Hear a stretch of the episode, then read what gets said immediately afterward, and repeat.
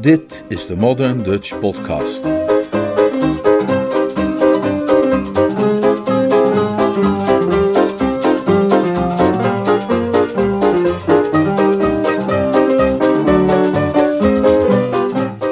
Ukridge opent een bankrekening. Een verhaal van P.G. Woodhouse uit de bundel Plum Pie, vertaald en voorgelezen Leonard Beuger.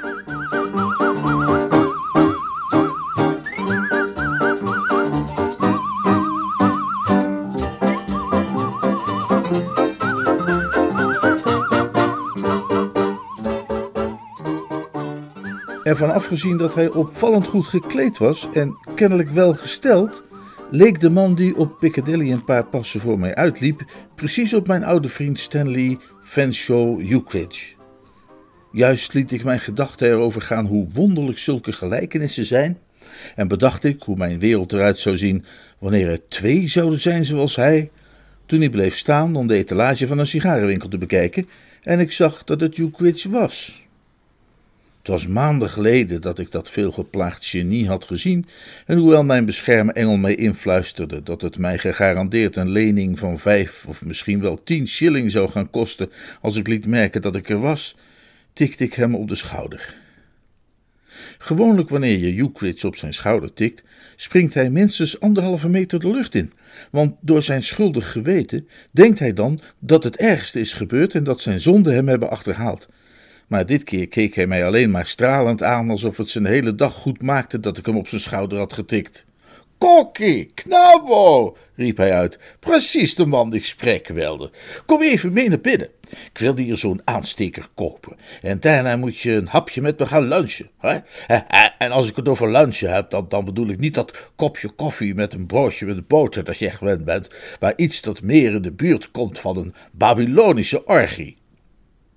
We gingen de winkel binnen en hij betaalde die aansteker uit een portefeuille vol bankbiljetten. En dan nu, zei hij, die lunch waar ik het over had. De Ritz is lekker dichtbij. Het was misschien niet erg beleefd van me, maar toen we eenmaal zaten en hij een royale bestelling had gedaan, probeerde ik voorzichtig het mysterie te doorgronden van die zeldzame gefortuneerdheid van hem. Het leek me dat hij wellicht weer bij zijn tante was gaan wonen, de welgestelde romanschrijfster Miss Julia Ukridge, en ik vroeg hem of dat zo was. Hij zei van niet. Maar hoe kom je dan aan al dat geld? Door middel van eerlijk werk, knabo. Of althans, ik, ik dacht dat het eerlijk werk was toen ik het aannam. Het werd goed betaald, 10 pond per week. En ik had verder geen onkosten, want Percy zorgde natuurlijk voor de dagelijkse kost. Ik zat eenvoudig op fluweel. Wie was Percy? Mijn baas, mijn werkgever. En het werk dat hij mij had toevertrouwd was de verkoop van antieke meubelen. Dat was allemaal zo gekomen doordat ik in een café die stout tegen het lijf was gelopen, de butler van mijn tante. Het advies dat ik zou willen geven aan iedere jonge kerel die aan het begin staat van een carrière is dan ook: ga toch vooral naar cafés, want je weet nooit of je daar niet iemand tegenkomt die iets voor jou betekenen kan. Nadat ik dat bepaalde café was binnengegaan, had ik minutenlang al mijn welsprekendheid en overtuigingskracht uh, moeten aanwenden om ervoor te zorgen dat Flossie, meisje achter de bar, mijn verteringen op de lat zou zetten, want mijn financiële situatie was op dat moment nogal magertjes. Dat viel niet mee. Ik moest er mijn beste vermogens bij aanwenden. Maar ik kreeg het voor elkaar en ik liep terug naar mijn plaats met een welgevulde pul toen een kerel mij aansprak en ik met enige verbazing moest constateren dat het de majordomus was van mijn tante Julia. Zo zeg, zei ik, waarom ben jij niet aan het buttelen? Bleek dat hij niet langer in functie was. Tante Julia had hem eruit gezwiept. Dat verbaast mij niet, want zij is een verstokte eruitswieper. Je zult je waarschijnlijk wel herinneren dat ze mij ook niet één keer, maar wel vaker de deur uit heeft gesmeten. Ik zei dus, goh, jammer, of iets in die geest. En we babbelden verder samen wat over koetjes en kalfjes. Hij vroeg me waar ik op dat moment woonde, dat vertelde ik hem. En na een aangenaam kwartiertje of zo gingen we uit elkaar. Hij om op bezoek te gaan bij zijn broer, dat was tenminste wat hij zei dat hij ging doen. En ik op weg naar het ministerie van Buitenlandse Zaken, om te proberen een paar piek los te peuteren van George Tupper waar ik gelukkigerwijs ook in geslaagd ben overigens, daar hij toevallig juist in een opvallend milde bui was. Soms, als je tuppie benadert met het oog op een leningje, tref je hem helemaal opgewonden en chagrijnig aan, omdat mysterieuze gesluierde vrouwen zijn geheime verdragen hebben gestolen. Hè? En bij dergelijke gelegenheden is het altijd heel lastig om hem tot enige medewerking te bewegen. Met die uh, onvermoede toevoeging aan mijn middelen was ik in staat om mijn hospita, de, de, de kleinigheid te betalen die ik haar schuldig was. Dus toen ze bij mij aanklopte toen ik die avond mijn pijpje zat te roken en onderwijl te bedenken hoe ik wat durfkapitaal zou kunnen aantrekken voor mijn diverse projecten, kon ik haar zonder angst en beven tegemoet treden. Ze had echter geen financiële motieven om mij te bezoeken. Ze zei dat er een heer aan de deur was die mij wilde spreken, en ik gaf toe dat mij dat te denken gaf. Met de tegenwoordige wereldwijde geldtekorten die ons immers allemaal treffen, had ik mij verplicht gezien één of twee rekeningen nog wat open te laten staan. En dit zou natuurlijk heel goed een crediteur kunnen wezen met wie een ontmoeting nogal pijnlijk zou kunnen worden. dus wat voor een man is het, vroeg ik. Hè? En ze zei dat hij wat hees was van stem, wat me niet veel verder hielp. Maar toen ze daaraan toevoegde dat ze tegen hem gezegd had dat ik thuis was, zei ik dat ze hem dan maar beter boven kon laten komen. Een ogenblik later kwam er een kerel binnen die zo de broer had kunnen zijn van die stout, de butler. Heel logisch, achteraf gezien, want het was ook zijn broer, bleek. Goedenavond, zei hij, en ik begreep waarom mevrouw hoe heet ze hem hees van stem had genoemd. Hij had een schorre en flakkerende stem, laryngitis of zoiets, dacht ik. Stout is mijn naam, ging hij verder. U kent toch ik mijn broer Horace? Goeie hemel, zei ik is zijn voornaam Horace. Precies. De mijne is Percy. En u bent ook butler?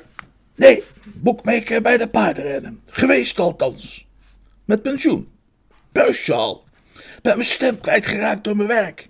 Het afroepen van de noteringen, begrijp u. Zo kom ik op de reden waarom ik hier ben. Het was een wonderlijk verhaal wat hij te vertellen had. Een klant had kennelijk zijn schulden nogal laten oplopen Iets waarvan ik vaak gewenst heb dat mijn boekmakers me dat zouden laten doen. Tot hij voor een heel aanzienlijk bedrag bij onze Percy in het krijt stond. En uiteindelijk had hij zijn schuld voldaan in natura door middel van een hoeveelheid antieke meubelen. Percy persoonlijk had daar niets aan en dus wilde hij die spullen graag van de hand doen, mits de prijs ernaar was. En om te zorgen dat die prijs ernaar zou worden, leek het hem handig, of zelfs noodzakelijk, zich te verzekeren van de diensten van iemand die over een overtuigende vorm van welbespraaktheid beschikte. Een doorslaggevende eloquentie. Hè? Nou ja, een goede babbel noemde hij het zelf, om die handel voor hem te verkopen. Hij kon dat uiteraard niet zelf doen, omdat zijn stembanden hem in de steek hadden gelaten. En zijn broer Horace, die mij in actie had gezien en gehoord, was ervan overtuigd dat ze niet verder hoefde te zoeken. Iemand die Flossie ertoe kon overhalen, had Horace gezegd, om een hele pul van twee pinten half om half op krediet te verstrekken. Dat was de man voor Percy. Hij kende Flossie als een meid van ijzer en staal, onvermurwbaar, absoluut onontvankelijk voor de meest hartstochtelijke smeekbeden. En hij zei dat als hij het niet met zijn eigen ogen had gezien en met zijn eigen oren gehoord, hij niet zou hebben geloofd dat zoiets mogelijk was. Dus wat zeg je ervan? Vroeg Percy. Nou, je kent me, Corky. Ik ben en blijf in de allereerste plaats een nuchter zakenman. Wat levert het mij op? informeerde ik hem. Hij zei dat hij me een commissie zou geven. Ik zei dat ik liever een salaris had. En toen hij me vijf pond per week aanbood, plus kosten en inwoning, kon ik me maar met moeite inhouden om niet meteen toe te happen. Want, zoals ik je zei, mijn financiële situatie was niet best. Maar het lukte me toch om een schamper lachje te produceren en uiteindelijk wist ik zijn aanbod tot 10 pond per week op te krikken. En je had het over kost en inwoning, zei ik. Wat voor kost en inwoning waar? Dat, zei hij, was nog het aantrekkelijkste deel van de overeenkomst. Hij wilde geen winkel openen in een grote stad, maar zijn waren gaan uitstallen in zo'n boerenhuisje. Hè? Rijk voorzien van rozen en kamperfoelie en alles wat erbij hoort, ergens op het platteland van Kent. Zijn gedachtegang is goed te volgen. Automobilisten zouden daar in hele kuddes voorbij komen. Je kon er donder op zeggen dat in elk geval een deel van hen bij het zien van het bordje antieke meubels te koop, strikt authentiek, met garantie, zou stoppen om te kijken en wellicht ook te kopen. Mijn tante Julia bijvoorbeeld hm, is dol op oude meubels en ik wist dat zij vaak fraaie exemplaren had weten te scoren bij zulke winkeltjes langs de weg. Het leek mij een echte buitenkans en hij zei dat hij er net zo over dacht. Want, let wel, Corky, jij en ik zouden natuurlijk nog niet dood in een greppel willen worden gevonden met het gemiddelde stuk antiek. Maar er zijn hele volkstammen van halve garen die er verzot op zijn. En zo zie je maar weer dat je de gekste types hebt op deze wereld. Ik zei tegen mezelf dat dit wel eens een goede zaak kon worden. Ik sloeg hem op zijn schouder. En hij sloeg mij op mijn schouder. Ik schudde hem de hand. Hij schudde mij de hand. Wat er helemaal een feest der liefde van maakte, hij gaf mij vijf pond als voorschot. Oh, de volgende middag bevond ik mij in een witgekalkt huisje genaamd Roosmarijn, in de buurt van Tunbridge Wells, de handen jeukend om aan de slag te gaan. Mijn eh, zonnige verwachtingen kwamen uit. Voor echte gemoedelijkheid en comfort gaat er niets boven een plezierig vrijgezellenhuishouden. Vrouwen hebben ook hun verdiensten natuurlijk, maar uit een beetje rustig naar je zin wilt hebben, dan heb je ze thuis liever niet om je heen. Ze willen de hele tijd maar dat je je voeten veegt. En ze houden er niet van als je aan tafel komt in je hemdsmouwen en zo. In huis Roosmarijn hadden we geen last van dat soort gezeur. Vrijheid, blijheid was ons motto. We vormden een gelukkige kleine gemeenschap. Percy beschikte over een ruime voorraad vermakelijke anekdotes, opgebouwd tijdens zijn jaren langs de renbaan, terwijl Horace, weliswaar een minder sprankelend causeur, vaardig de mondharmonica wist te bespelen. Iets waarvan ik me nooit had gerealiseerd dat butlers dat deden. Het laatste lid van ons groepje was een substantieel type genaamd Herb. Een medewerking voor Percy in de functie van wat bekend staat als gorilla. Voor het geval die term in dit verband nieuw voor je is. Dat betekent dat als je Percy 5 pond schuldig was na de race van 2 uur op Plumpton en niet snel genoeg was met betalen, je Herb op je nek kreeg. Hij was zo'n grote, zwijgzame kerel die pas iets zei als iemand iets tegen hem zei, en vaak zelfs dan nog niet eens. Gelukkig kon hij wel een behoorlijk potje bridge spelen, zodat we een compleet viertal hadden voor s'avonds na het eten. Urb was voorzitter van de afdeling koken, en ik heb van mijn levensdagen geen lekkerder carbonaatjes gegeten dan die hij voor ons op tafel wist te zetten. Die smolten werkelijk op de tong. Ja, het was een idyllisch bestaan en wij genoten ervan met volle teugen. Het enige minpuntje was dat de handel als zodanig wat gunstiger had kunnen verlopen. Ik had weliswaar een paar afgrijselijke objecten verkocht, maar tot twee keer toe had ik ook een veelbelovende cliënt niet kunnen overtuigen. En dat gaf mij een wat onrustig gevoel. Ik wilde bij Percy niet de indruk wekken dat hij misschien toch de verkeerde man had gekozen toen hij mij met de eigenlijke verkoopactiviteiten had belast. Met het kolossale bedrag van tien flappen per week op het spel leek het mij passend enig snel denkwerk te verrichten. En het duurde niet lang voor ik doorhad waar het probleem zat. Het ontbrak mij bij mijn verkooppraatje aan de juiste professionele toon. Hm? Je weet hoe het is als je antiek meubilair koopt.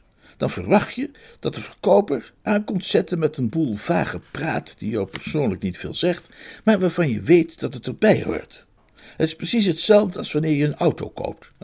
Als je een hoop kletspraat krijgt opgediend over de vering en de nokkenas en het differentieel en de ontsteking, dan begin je te vrezen dat je in de luren wordt gelegd. En dan zeg je tegen zo'n kerel dat je er nog eens over wilt nadenken en dat je nog wel eens terugkomt. Hm? Gelukkig was ik in een positie om dat tekort in mijn techniek zonder veel problemen te kunnen corrigeren. Mijn tante Julia had plankenvol boeken over antieke meubels die ik van haar zou kunnen lenen om het een en ander uit op te pikken. Ten einde mijn praatje op te luisteren met de noodzakelijke vaktermen. De volgende ochtend vertrok ik dus naar de Cedars, Wimbledon Common, vol ijver en met de wil om te winnen.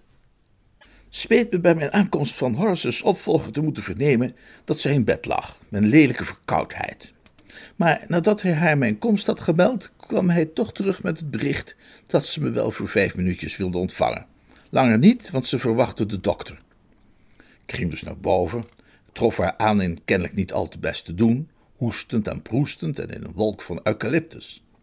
Haar lijden had echter allerminst haar geest geknakt, want het eerste wat ze tegen me zei was dat ze me geen cent zou geven, en ik besefte tot mijn spijt dat die kwestie van die klok van verguld brons nog altijd naklonk. Welke klok van verguld brons? Oh, oh, het exemplaar dat ik een keer, toen ik dringend om wat kapitaal verlegen zat, uit een van de logeerkamers had gejat. Ik had niet gedacht dat iemand het ding ooit zou missen.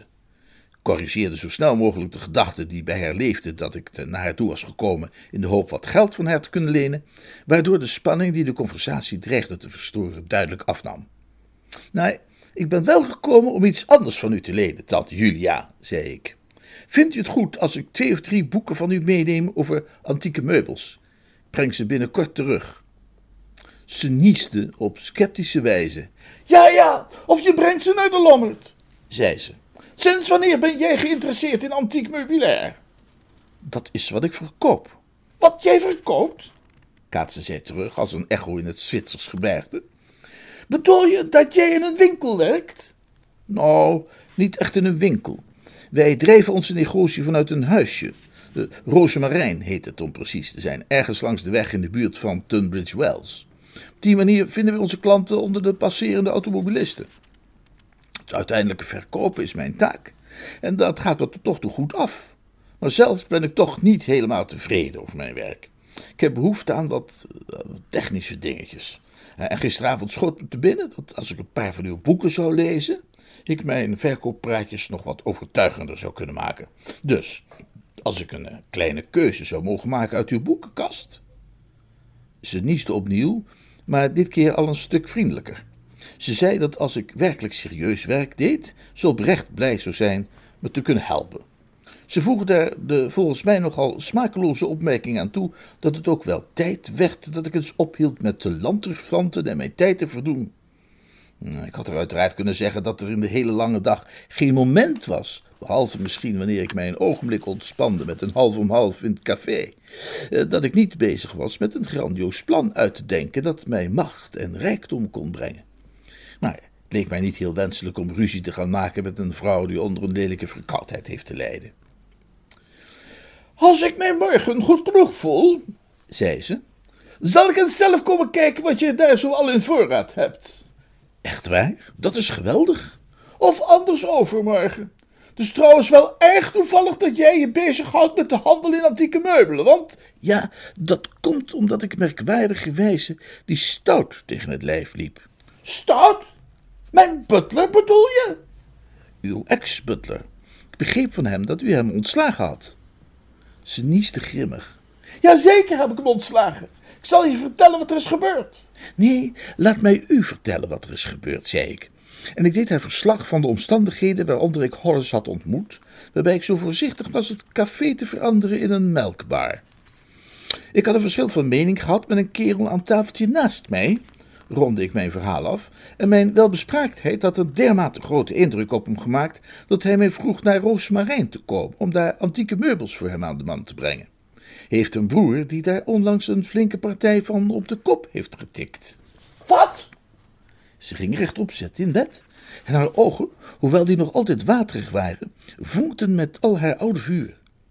Het was duidelijk dat ze nog iets belangrijks wilde zeggen, maar op dat moment kwam haar medicijnman binnen en ik meende dat ik daarom mij beter kon vertrekken. En ik ging er dus vandoor. Ik selecteerde de boeken waar ik voor gekomen was en koos het vrije veld. Aan het eind van de straat stond een telefooncel en van daaruit belde ik Percy. Die interlokale gesprekken kostten een lieve duit, maar ik had het gevoel dat hij er recht op had het goede nieuws zonder uitstel te vernemen, ongeacht de kosten. Het was Horace die de telefoon opnam en ik bracht hem de vreugdevolle tijding. Ik ben zojuist bij mijn tante geweest, zei ik. Oh, zei hij. Ze heeft een lelijke verkoudheid, zei ik. Ah, zei hij, en ik leek iets van dankbaarheid in zijn stem te horen, alsof hij de hemel erkentelijk was haar een stevig lesje te leren dat hij zou bijbrengen in de toekomst wat voorzichtiger te zijn, wanneer ze weer eens van plan mocht zijn goede lieden zomaar aan de kant te zetten. Ja, maar ze denkt dat ze morgen wel weer zal zijn opgeknapt, zei ik. En zodra ze niet meer snottert en haar temperatuur weer normaal is, komt ze naar ons toe om onze voorraad te keuren. En ik hoef je natuurlijk niet te vertellen wat dat betekent. Waar ze na haar romans het meest van houdt in de hele wereld is antiek meubilair. Dat is voor haar wat kattenkruid is voor een kat. Toon haar een stoel waar geen mens lekker op kan zitten, maar die vervaardigd is door Chippendale, als ik de naam goed heb. En ze gaat helemaal uit haar bol. Het zou me niks verbazen als ze onze hele voorraad kocht en voor elk meubelstuk de hoofdprijs betaalde. Ik ben vroeger wel eens met haar naar veilingen geweest en daar heb ik met eigen ogen gezien hoe ze met geld smeet als een dronken zeeman. Weet natuurlijk wel wat jij nu denkt. Jij vreest dat het voor jou nogal pijnlijk zal zijn haar weer te ontmoeten, naar wat er zich tussen jullie heeft afgespeeld. Maar eh, dan moet je maar even flink doorbijten en de rug recht houden. We werken allemaal om de voorstelling tot een succes te maken en... Ha, hallo? Hallo? Ben je er nog? Oh, dat was hij niet dus. Hij had opgehangen. Geheimzinnig vond ik en nogal een teleurstelling voor iemand die, zoals ik, toch wel gerekend had op enige woorden van lof en vreugde. Maar zelf was ik veel te opgetogen om me druk te maken over de eigenaardige gedragingen van butlers. En omdat ik het gevoel had dat de gelegenheid vroeg om iets in de orde van een kleine festiviteit, ging ik naar het ministerie van Buitenlandse Zaken, gaf George Tupper zijn twee flappen terug en nodigde hem uit met mij te gaan lunchen. Het werd niet echt een heel geanimeerde lunch, want Tappy sprak nauwelijks een woord. Hij zag er een beetje verdwaasd uit. Ik heb datzelfde wel eens eerder opgemerkt bij kerels die ik een leningje terugbetaalde. Die kregen vaak een verbijsterd soort blik in hun ogen, alsof ze een belangrijke spirituele beleving hadden ervaren. Merkwaardig. Maar was meer voor nodig dan een zwijgzame tuppie om mijn uitbundige stemming te dempen, en ik voelde mij absoluut in topvorm toen ik een uur of twee later weer bij ons knusse huisje Roosmarijn over de drempel stapte. Joehoe, riep ik, ik ben er weer. Ik had welkomstkreten verwacht. Niet van Urb, uiteraard, maar toch zeker wel van Horace en Percy. In plaats daarvan heerste er een volledige stilte. Misschien waren ze allemaal een eindje gaan wandelen, maar leek me niet waarschijnlijk. Want hoewel Percy soms wel eens een luchtje ging scheppen, hadden Horace en Urb nog geen voet buiten de deur gezet sinds wij ons hier gevestigd hadden. En terwijl ik er nog over stond te peinzen, viel het me op dat op een enkel tafeltje na, zo een met wat ze noemen een geschulpte rand, alle meubels verdwenen waren. Nou, kan je wel zeggen, Corky, dat ik volslagen verplet was. Ik kon er volstrekt geen chocola van maken. En dat was me nog altijd niet gelukt toen ik opeens het gevoel kreeg, zoals je dat wel eens hebt, dat ik niet langer alleen was. En toen ik me omdraaide, zag ik dat ik ook inderdaad gezelschap had gekregen. Naast mij stond een politieagent. Er zijn momenten, dat wil ik je niet verhullen, dat een dergelijke aanblik mij tot op het bot zou hebben doen eisen. Want je weet maar nooit wat er kan gaan gebeuren als de jongens in blauw opeens komen opdagen. En het toont maar al te duidelijk hoe schoon mijn geweten was dat ik in dit geval absoluut niet eiste. En de man begroette met een vrolijk: Goedenavond, agent. Goedenavond, meneer, antwoordde de man beleefd. Is dit huis in Roosmarijn? Volkomen correct. Wat kan ik voor u betekenen? Ik ben hier vanwege Miss Julia Jukrich. Het leek mij heel merkwaardig dat tante Julia iets met de politie van doen zou hebben, maar tantes doen zoals bekend soms de meest idiote dingen, dus ik reageerde op deze informatie met een ontspannen oh werkelijk en voegde eraan toe dat zij met mij door banden des bloeds verbonden was, daar zij, om precies te zijn, de zuster was van mijn overleden vader. En hij zei, oh, is dat zo? En verkondigde de mening dat het toch maar een kleine wereld was. Een opvatting die ik volkomen bereid was met hem te delen. Ze zei vanmorgen nog tegen me dat ze ons hier wilde komen bezoeken, zei ik. Ja, dat heb ik ook begrepen, meneer. Maar het was haar bij nader inzien onmogelijk zelf hierheen te komen, en daarom heeft ze ons haar meid gestuurd met de lijst. Ze hebben een lelijke verkoudheid. Waarschijnlijk aangestoken door mijn tante. Nee? U zei dat die meid een lelijke verkoudheid had. Nee, meneer. Het is uh, Miss Ukridge die lelijk verkouden is. Ah, ah, nu heb ik u. En uh, waarom heeft ze die meid naar u toegestuurd? Om ons de lijst te brengen van gestolen voorwerpen. Ik weet niet hoe het jou vergaat, Corky, maar op het moment dat iemand in mijn aanwezigheid begint over gestolen voorwerpen, krijg ik altijd een heel ongemakkelijk gevoel. Het was een hevige vorm van kippenvel die mij bekroop, terwijl ik de agent aanstaarde. Uh, gestolen voorwerpen? Een aantal waardevolle meubelstukken, meneer. Ook wel aangeduid als antiquiteiten, zeg maar. Oh, mijn lieve tante. Ja, meneer, inderdaad. Haar eigendom. En in haar afwezigheid ontvreemd uit haar woning aan Wimbledon Common. Ze heeft verklaard dat ze in Brussel vertoefde ten einde een literaire bijeenkomst bij te wonen. Ze is namelijk, naar ik begrepen heb, een schrijfster en had haar butler in het huis achtergelaten om daarop te passen. Toen ze terugkwam, was het waardevolle antieke meubilair verdwenen. De butler verklaarde bij ondervraging dat hij die middag vrijaf had genomen en naar de hondenrennen was gegaan. Bij zijn thuiskomst bleken tot zijn ontzetting de betreffende voorwerpen ontvreemd. Hij werd uiteraard ontslagen, maar daardoor kreeg Miss Euclid haar eigendommen vanzelfsprekend nog niet terug. Dat was als het ware mosterd nadat het kalf al verdronken was? En zo stonden de zaken tot vanmorgen, toen Miss Euclid echter informatie ontving die haar deed vermoeden dat de gestolen voorwerpen zich hier bevonden in huizen Roosmarijn. Zij nam contact op met de politie in haar woon- en verblijfplaats, die op haar beurt weer contact opnam met ons. Zij vermoedt, begrijp u wel, dat de butler het heeft gedaan, in samenwerking met een handlanger wellicht, en dat zij er samen met de gestolen goederen vandoor zijn gegaan, ongetwijfeld in een vrachtwagen zonder opschrift. Ik dat ik jou al eens heb gevraagd, Corky, of jij ooit tijdens een politieke discussie in het café plotseling op je neus bent geslagen. En als ik me goed herinner, antwoordde jij toen van niet. Maar dat is mij wel overkomen. Tweemaal zelfs, en bij beide gelegenheden voelde ik mij daarna verdwaasd en verbijsterd. Zoals George Tupper toen ik hem die twee flappen teruggaf die ik van hem had geleend en hem voor de lunch uitnodigde. Het gevoel dat het dak was ingestort en bovenop mijn hoofd was terechtgekomen, was buitengewoon levendig. Ik staarde naar de politieagent met onthutste en angstige blik, en het was alsof ik naar twee politiemannen staarde, die allebei de Charleston dansten. Zijn woorden hadden mij namelijk de schellen van de ogen doen vallen, en ik zag Horace en Percy niet langer als plezierige zakenrelaties, maar als wat ze waren: een wolf in butlerskleding en een boekmaker die het verschil niet kende tussen goed en kwaad. Ja, nee, ja, zoals je zegt, ik heb mij soms wel eens door de omstandigheden gedwongen gezien bij mijn tante een kleinigheid achterover te drukken zoals een klok, maar er valt een scherpe lijn te trekken tussen het incidenteel verdonkere manen van een klok en ervan door te gaan met de complete inboedel aan divers antiek meubilair. Ze had het ongetwijfeld precies zo gedaan als de agent had gezegd, en het moet belachelijk eenvoudig zijn geweest, volkomen probleemloos. Nee, nee, die Gorky hebt het mis. Ik zou niet willen dat ik het zelf had bedacht. Een dergelijke streek zou ik beneden mij hebben geacht, ook al wist ik dat de boel volledig verzekerd was en dat mijn tante trouwens een stuk beter af was zonder al dat spul. Het enige is, ging de politieagent verder, dat ik hier helemaal geen antieke meubelen kan ontdekken. Ja, dat tafeltje daar, maar dat staat niet op mijn lijst. En als er hier antieke meubels hadden gestaan, zouden die toch zijn opgevallen. Ik heb sterk de indruk dat ze mij naar de verkeerde plek hebben gestuurd. En met enkele verontschuldigende woorden over het feit dat hij mij voor niets had lastiggevallen, beklom hij zijn fiets en peddelde er vandoor. Ik bleef na zijn vertrek, zoals je kunt voorstellen, nogal verward achter.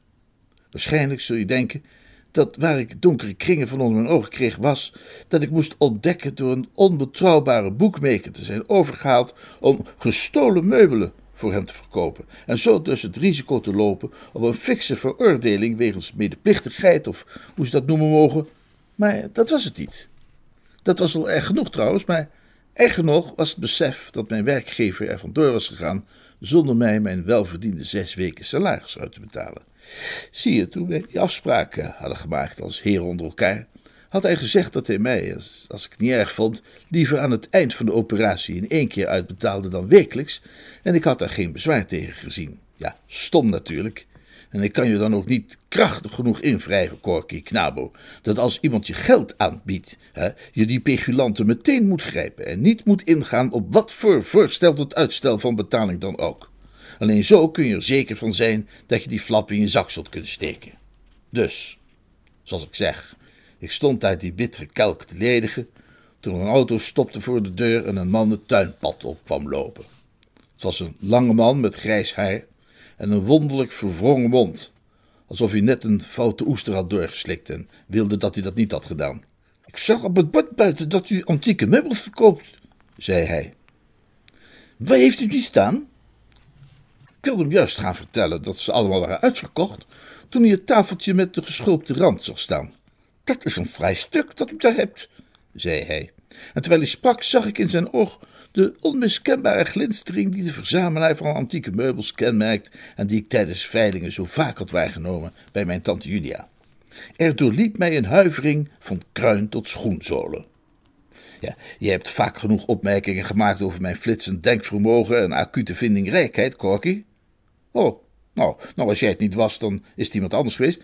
En, en, en ik geloof niet dat ik ooit flitsender heb nagedacht dan ik nu deed. In een soort van verblindende schicht schoot mij te bidden dat als ik Percy's tafeltje met de geschulpte rand kon verkopen voor wat hij mij schuldig was, de zaak geregeld was en mijn situatie weer in evenwicht. En of dat een vrij stuk is, zei ik, en ik brandde los. Ik voelde mij geïnspireerd. Geloof niet dat ik ooit, zelfs niet wanneer ik Flossie trachtte uit te leggen dat krediet het hartebloed is van de handel, met meer overtuiging had weten te spreken. De gouden woorden stroomden mij eenvoudig over de lippen en ik kon zien dat ik de man wist aan te spreken. Leek maar een enkel ogenblik eer hij zijn chequeboek tevoorschijn haalde en een cheque uitschreef voor 60 pond. Op wiens naam kan ik die cheque zetten? vroeg hij. En ik zei S.F. Ukridge. En hij zei waar ik het tafeltje heen kon sturen. Dat was ergens in Londens Mayfair. Waarna wij hartelijk van elkaar afscheid namen. Nou, nog geen tien minuten nadat hij was weggereden. Wie denk je dat ik kwam opduiken? Percy. Ja, niemand minder dan Percy in hoogst eigen persoon. En wel de laatste die ik verwacht had daar nog te zien. Nou, ik geloof niet dat ik je Percy ooit beschreven heb, is het wel? Nee. Hij heeft in grote lijnen de trekken van een gladgeschoren Sinterklaas. En op dit moment zag hij er zelfs nog Sinterklaaseriger uit dan anders. Hij glom eenvoudig van welwillendheid en een joie de vivre. Hij kon niet vrolijker geweest zijn dan als het favoriete paard waar iedereen zijn geld op had gezet voor de grote race zijn teen had gestoten tegen een hek en in de poeier lag. Zo, hallo Pikkie, zei hij. Dus je bent er weer? Tja, nu had je misschien gedacht dat na alles wat ik van die smeers had gehoord, ik wel meteen begonnen zou zijn Percy verwijten te maken over zijn criminele activiteiten en hem op het hart zou hebben gedrukt voortaan toch vooral ook zijn betere ik een kans te geven in zijn leven. Maar dat deed ik niet. Gedeeltelijk omdat het nooit enig nut heeft te proberen het betere ik van een boekmaker boven water te krijgen, maar voornamelijk omdat ik geen tijd wilde verliezen bij het in orde brengen van onze onderlinge financiën. Wat het zwaarst is, moet het zwaarst wegen, is altijd mijn motto geweest. Jij hier, zei ik. Ik dacht dat je hem gesmeerd was. Heb jij ooit een boekmaker werkelijk geraakt zien worden door wat voor opmerking dan ook? Ik tot dan toe ook niet. Maar hij nam het hoog op. Er is een uitdrukking die mijn tante altijd graag gebruikt in haar romans wanneer de held iets verkeerds heeft gezegd tegen de heldin en zij zich beledigd voelt. Uh, zij was, uh, zegt ze dan, zij was, uh, hoe heet het ook weer? Zij was in haar wiek geschoten. Ja, dat, dat is de uitdrukking die ik bedoel. Percy was in zijn wiek geschoten. Wie? Ik, zei hij, zonder jou je geld te geven? Je wilt toch niet zeggen dat ik oneerlijk ben? Ik maakte mijn excuses. Ik zei dat toen ik was teruggekomen en niet had aangetroffen, ook alle meubelen niet, mij dat op het verkeerde been had gezet. Nou ja, ik, ik moest zo'n spul hier toch weg zien te krijgen voordat jouw tante zou arriveren, of niet soms? Hoeveel krijg je van me? Hm? 60 pop. Ja, toch? Alsjeblieft. En hij trok een portefeuille tevoorschijn in het formaat van een olifant. Wat heb jij daar in je hand? En verdurrie zeg, ik was zo confuus geweest bij het onverwachte terugzien van Percy, dat ik de cheque van de man met de scheve mond helemaal vergeten was. Ik tekende de cheque met een haastige vulpen en liet hem Percy zien. Hij keek er met enige verbazing naar. Wat is dit? Ik heb er misschien wat zelfgenoegzaam bij gekeken, want ik was niet weinig trots op mijn recente verkoopsucces. Ik heb dat tafeltje met die geschulpte rand zojuist verkocht aan iemand die hier met de auto voorbij kwam. Zo goed werk, zei Percy.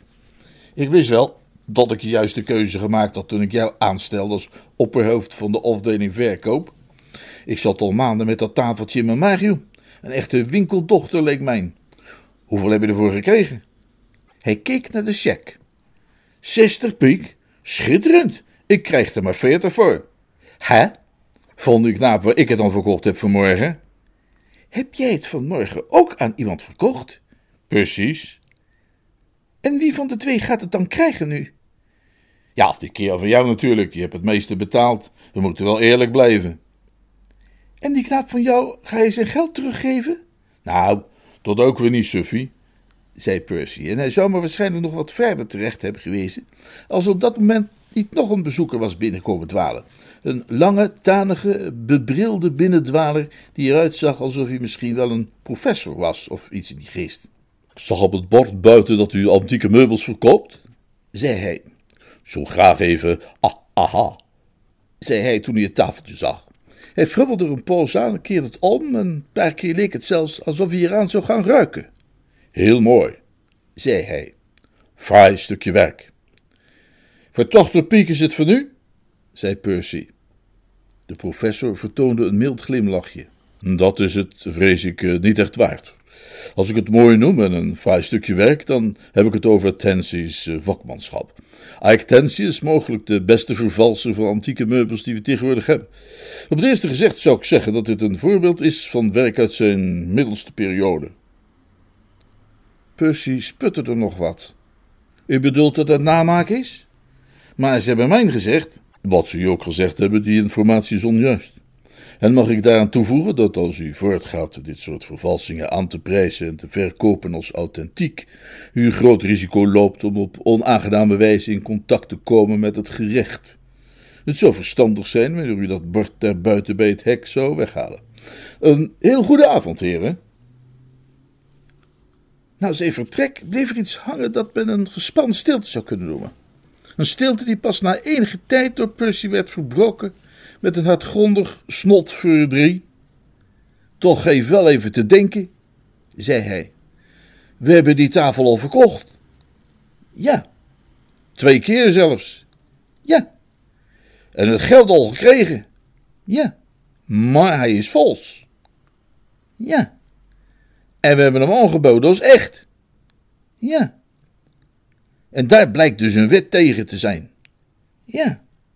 Dus we kunnen maar beter naar de kroeg gaan om het daar nog even over te hebben. En ja, loop jij dan maar vast vooruit. Ik moet nog even wat regelen in de keuken. En tussen haakjes, heb je lucifers bij je? De mijne zijn helemaal op. Ik gaf hem een doosje lucifers en ging peinzend op pad. Even later voegde hij zich bij me, kennelijk ook zwaar peinzend. Op een hekje bleven we zitten, allebei in diepe meditatie, tot hij een uh, plotselinge uitroep slaakte. Zo, de prachtige zonsondergang, zei hij. Alleen wel merkwaardig dat de zon in het oosten ondergaat. Dat heb ik nou nog nooit eerder meegemaakt. Maar nee, ken nou wat jong. Ik geloof dat dat huisje in brand staat. En weet je, Corky, hij had nog gelijk ook. Dat stond het. Ukridge onderbrak zijn verhaal, haalde zijn portefeuille tevoorschijn en legde die op tafel, klaar om naar de ober te gebaren om de rekening. Ik waagde het nog een vraag te stellen. En dat huisje is helemaal afgebrand? Dat klopt. En dat tafeltje met die geschlopte rand, eh, dat ook? Ja, dat moet fel hebben gebrand, lijkt mij. Maar nogal een bof voor jou. Een gunstig toeval, heel gunstig. Percy is waarschijnlijk wat onvoorzichtig geweest met die lucifers. Dat idee kreeg je wel, ja. Maar hij heeft uiteindelijk toch ook iedereen blij weten te maken. Percy zelf is blij, want hij heeft er flink wat aan overgehouden. En ik ben blij, want ik heb er ook flink wat aan overgehouden. En tante Julia heeft het verzekeringsgeld gekregen, dus die is ook blij. Mits uiteraard haar lelijke verkoudheid inmiddels is bedwongen. Of die verzekeringsjongens ook zo blij zijn, betwijfel ik. Maar we moeten daarbij wel altijd bedenken dat hoe meer geld dat soort types moet inleveren, hoe beter het voor ze is. Daar worden ze wat spiritueler van. En hoe zit het met die twee nieuwe eigenaars van dat tafeltje? Och, die zijn de hele kwestie inmiddels waarschijnlijk vergeten. Geld betekent niets voor dat soort kerels. Die vrijer aan wie ik dat tafeltje heb verkocht, reed in een Rolls Royce. Nou, dus als je de hele geschiedenis vanuit een wat breder standpunt bekijkt. Sorry? Ik zei goedemiddag, meneer Euclid, zei de man die plotseling aan onze tafel verschenen was. En ik zag hoe Euclid's kin naar beneden zakte als een snellift. En dat verbaasde me niets, want die man was lang en had grijs haar en een wonderlijk verwrongen mond. Zijn ogen, wier blik zich in die van Euclid leken te boren, waren ijzig koud. Ik heb lange tijd gevocht in de hoop u nog eens tegen te komen. Ik krijg 60 pond van u. Ik heb geen 60 pond. Vol? Heeft u daar iets van uitgegeven al? Tja, laten we dan maar eens zien wat u nog wel hebt, zei de man, schudde de inhoud van de portefeuille uit over het tafellaken en begon op efficiënte wijze te tellen. 58 pond, 6 shilling en 3 pence. Daar zullen we het mee moeten doen. Ja, ja maar, maar wie gaat er dan zo mijn lunch betalen? Ach ja, dat zullen we nooit te weten komen, zei de man. Maar ik wist het al wel. En met pijnlijke inborst tastte ik in mijn heupzak naar het dunne stapeltje bankbiljetten waarvan ik gehoopt had dat ik er nog de hele week van kon leven.